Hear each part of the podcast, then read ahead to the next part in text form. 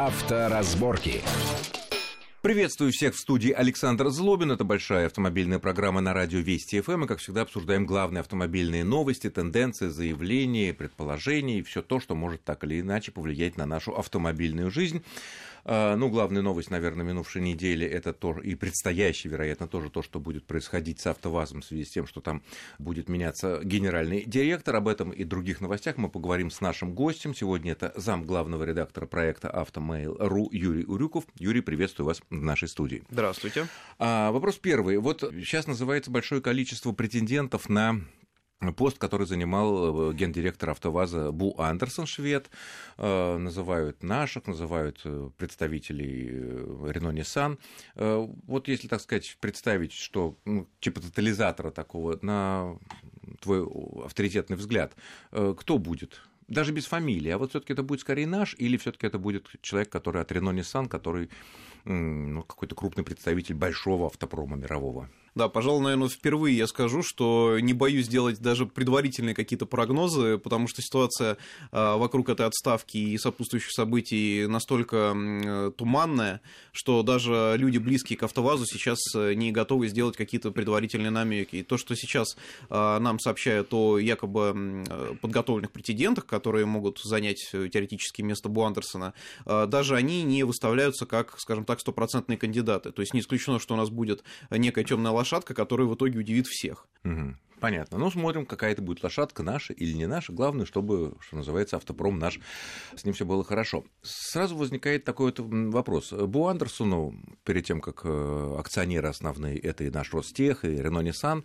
э, объявили о том, что они согласны с увольнением этого генерального директора, среди прочих обвинений было то, что он переориентировал закупки комплектующих для автомобилей «Лада» из наших отечественных поставщиков на поставщиков э, иностранных, тех поставщиков, к которым привыкли работать э, концерны «Рено» и концерны «Ниссан». Вот такое было обвинение, и вот буквально в конце недели он публично ответил на эти претензии и заявил вот следующее, что российские комплектующие для автомобиля «Лада» росли в цене вдвое быстрее, чем иностранные автокомпоненты. Как-то меня немножко это удивило с учетом э, ситуации с рублем и долларом. Это лукавство или тут так может быть. Вот, но ну, я что-то не понимаю, как это может быть. Или что-то здесь такое, чего мы не знаем, какая-то деталь, в которой вот все и раскрывает. Да, на мой взгляд, это очень интересный момент, э, поскольку, э, во-первых, до конца не ясно, а что, собственно, считать э, российскими комплектующими и иностранными, просто которые находятся на территории России, производятся здесь, или которые возятся из-за рубежа. Потому что сейчас компонентов для современных автомобилей в России, именно коренных российских компонентов в России не, практически не производятся. То есть те технологии, которые у нас нас есть и позволяют снабжать э, автомобили современного уровня, они все, в общем-то, в любом случае заграничные в той или иной степени. Но они могут производиться на нашей да, территории. Они, они таки, могут производиться на нашей территории. есть уже. Volkswagen, вон завод двигатель конечно, открыл под Калугой. Конечно. Можно их формально назвать российскими предприятиями и, наверное, там формально российскими поставщиками. Но в любом случае основной капитал и э, интеллект, и технологии, которые заложены в это производство, они зарубежные. И даже когда существует определенный процент локализации, все равно понятно, что э, курсом валют все это привязано исключено. Поэтому не исключено, что слова Бандерсона правда, но поскольку он не назвал конкретных цифр, то мы не можем их обсуждать. Но я не исключен, не исключен вариант, что действительно так и есть, и, э, в общем-то, я думаю, что не зря Бонсерн сделал такие шаги, и многие их называют сейчас рискованными, конечно, но э, на тот момент, я думаю, они были Переориентация имеется Конечно, конечно. В том плане, что от него ждали, э, скажем так, ладу нового качества. То есть автомобили уже фактически иностранного уровня, способны конкурировать с иномарками. А что, вот здесь не произошла ли некая, опять же, некоторые эксперты считают, что здесь была стратегическая ошибка не только Бу Андерсона, но и тех людей, которые утверждали это дело, акционеров, и тех, кто руководил автовазом до него.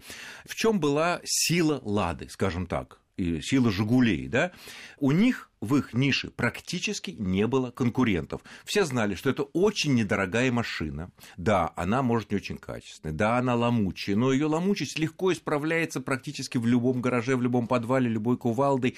Не нужны какие-то сложные тестеры, там, я не знаю, дорогая аппаратура, чтобы это все чинить, там, считывать какие-то компьютерные данные. Все просто конкурентов по цене, ну, китайцев не будем брать, наверное, дешевых, да, пока все-таки у нас такая не особое доверие среди народа к китайским автомобилям. И тут этими двумя машинами, Лада Веста X-Ray, они полезли в тот сегмент, где дичайшая конкуренция Hyundai Solaris, Kia Rio, э, ну, с определенными оговорками Renault Logan, Volkswagen Polo Sedan, ну, то есть лидеры в этом сегменте на нашем рынке. А с учетом падающего рынка, вот на твой взгляд, анализируя за последние годы наш автомобильный рынок и шаги разных игроков на нем, это все-таки было правильно сделано, потратить большие деньги, выпустить машину, ну, достаточно более дорогую, ну, современную, как Лада Веста. Да, очень интересный вопрос, поскольку действительно, когда предыдущему руководству АвтоВАЗа задавали, собственно говоря, вопросы по поводу качества и, скажем так, уровня автомобиля Лада на фоне иностранных э, марок, раздавался всегда такой ответ, да, мы можем сделать сделать хорошо, но сколько это будет стоить, это будет очень дорого. Бондерсон... И они были правы. Да, и они были правы. Бандерсон на это решился, и сейчас я, в общем-то, итоги его стратегии могу даже рассказать на собственном опыте, поскольку несколько месяцев уже передвигаюсь на Лада Веста, на этом автомобиле. И эм, всегда реакция одна. Интересующихся очень много до сих пор, хотя машина уже несколько месяцев, опять же, на рынке, свободно продается. Э, люди подходят, спрашивают, и, наверное, никакой суперкар таким вниманием, а цена не смущает не людей? Вот, Ведь это второй вышли момент. же в другой Люди смотрят, да, смотрят, оценивают, говорят, ой, как здорово сделано, какой замечательный седан, все прям замечательно. А сколько стоит? И когда им называешь цену, они говорят, ух ты, ничего себе за а цена сейчас где-то под 600 тысяч минимум, да? Базовая 514 стоит, но машина в нормальной комплектации стоит в районе 600. И на самом деле это тоже недорого. То есть, если сравнить с основными конкурентами, получается, вот прям сесть с калькулятором, посчитать комплектации, посмотреть выгоду, а, то Лада все равно выгодный продукт. Это действительно выгодно. А, но люди наши не привыкли так делать. Они считают, что Лада, значит, это должно быть предельно дешево. Но опять же, вернемся к ситуации на рынке. То есть сейчас, по итогам января и февраля, э, Лада Веста ворвалась, собственно говоря, в топ-10 и уверенно удерживается в десятке самых продаваемых, машин. покупаемых у нас да, моделей. Да, естественно, уступает и Рио, и Солярису пока что, но э, получается практика показывает, что люди машину так или иначе распробовали, потому что тот же Datsun, например, да, он, в общем-то, испытывает серьезный спад, и э, те амбиции, которые вкладывали, собственно, возрожденную японскую марку, они, ну, пока, на мой взгляд, не оправдались. А, а Datsun это прямой конкурент Весты, в общем-то, да? Э, не совсем, скорее, скорее, да, скорее это, э, может быть, машина на ступеньку ниже Веста по своему уровню исполнения, и так и задумывалась. Но э, отсюда она должна быть, собственно, машина этой доступнее, да, и лучше продаваемой теоретически. Но так не Но получается. этого не произошло. Хорошо, а если вот взять конкретно, чисто сравнить, вот возьмем там, например, многолетних лидеров в этом классе, Hyundai Solaris или Kia Rio, ну, по сути дела, разные оболочки, но машина, по сути дела, одна, да, и сравнить с Вестой. Я думаю, что ты как постоянный тест-драйвщик всех этих машин все это дело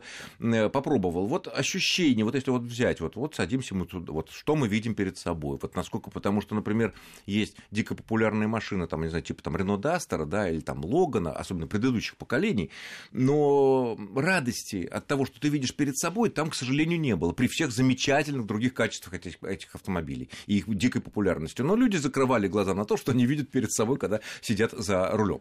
Вот э, что здесь? С Веста, ну, вот с этими двумя двоюродными братьями, Солярис и Рио.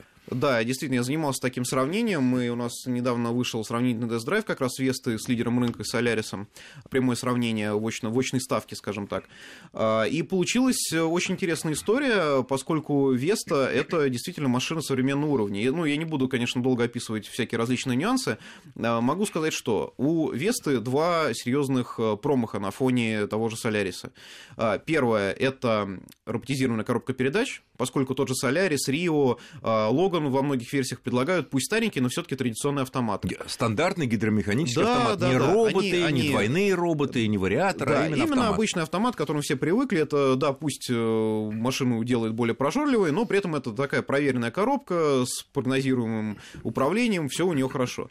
А, робот Лады это, в общем-то, на этом фоне, ну, скажем так, ну не провал, конечно, но очень серьезный недостаток, потому что коробка дергает, постоянные рывки, может сама себе сцепление в снегу спалить, ну, то есть куча недостатков, и единственный, на мой взгляд, бонус это то, что нет педали сцепления. Ну, в пробках, наверное, удобнее. Хотя, повторюсь, на фоне роботов, которые ставятся на те же французские модели, допустим, в Европе, коробку Лады настроили очень хорошо. То есть на фоне... Э, то есть дешевые роботы европейских недорогих машин, они еще хуже. Да, они еще хуже. То есть для Лады это успех. Но если сравнивать с прямыми конкурентами и, и применительно к российскому рынку, ну, к сожалению, наверное, и это мы еще не знаем насчет долговечности и надежности. Именно потому так. Что первым Именно машинам еще там несколько месяцев И, только. да, если сравнить, что, допустим, Лада просит за этот робот 25 тысяч рублей, а Дополнительно тот, да, а тот же роботов. Hyundai от 35 до 45, зависит уже от типа коробки, э, то, в общем, ну, не знаю, выбор не очевиден. И второе, конечно, э, Веста, она сделана хорошо. Это большой просторный салон, удобная посадка, водительская, куча опций, которых мы на Ладах никогда не видели. То есть по Здесь сравнению с Солярисом это попросторнее, поудобнее, да, да, это покомфортнее. баланс, да, именно так. При этом она едет еще и рулится очень интересно. Но опять нестабильность Интересно, в хорошем смысле или в плохом? В хорошем, именно в Хорошем, хорошем. Действительно хорошее шасси с плотной подвеской, с большим дорожным просветом, при этом она не такая валка, как многие вот ругали, например, десятку там Лады, когда она появилась. Такого нет. А, Но у Лады опять нестабильное качество. Вот мы сейчас затрагивали тему поставщиков комплектующих и э, прочих изделий сопутствующих, и получается, что даже с переходом на иностранные компоненты у Лады есть такие проблемы. Например, а, на первой машине, на которой я ездил, там были нюансы вроде бухающей подвески. Такой, вот прям разболтанный, хочется пойти там прокрутить. Не работали некоторые электронные опции, что-то еще. Отваливались какие-то мелкие детальки в салоне. Там салон скрипел, когда был мороз. Я думал, ну, ну, может быть, это вот особенность этой машины уже. Взял вторую, эти проблемы ушли, появились другие. То есть, опять же... А ты хочешь сказать, что в Солярисе или там в Рио, или там, не знаю, Volkswagen Polo Sedan, вот эти вот э, прямые конкуренты, э, этих проблем все таки меньше? Да, их намного меньше, и они воспринимаются все-таки как такой именно беспроблемный транспорт. Это действительно так до сих пор. Поэтому я скажу следующее, что те, кто хочет чуть-чуть сэкономить и получить при этом такой просторный универсальный автомобиль и не боится маленьких трудностей, сопутствующих, как всегда, Ладе, то Веста отличный выбор. Если хочется все-таки взять максимально предельно надежный, проверенный э, автомобиль, то лучше обратить внимание на конкурентов. Здесь уже на самом деле по Их много, не тем важно. более, что да. Да, это и Солярис, и Рио. Но повторюсь, что Веста это очень достойный продукт, и его действительно можно сравнивать. И для с Лады это прорыв Да, степени. для Лады это прорыв, да. Мгм. А X-Ray? X-Ray пока не готов ответить, потому что нужно сравнить, э, опять же, с конкурентами в очной борьбе. Но здесь, я думаю, вывод будет простой, Здесь потому мы что... вынуждены прерваться на несколько минут для короткого перерыва, после чего вернемся. Авторазборки.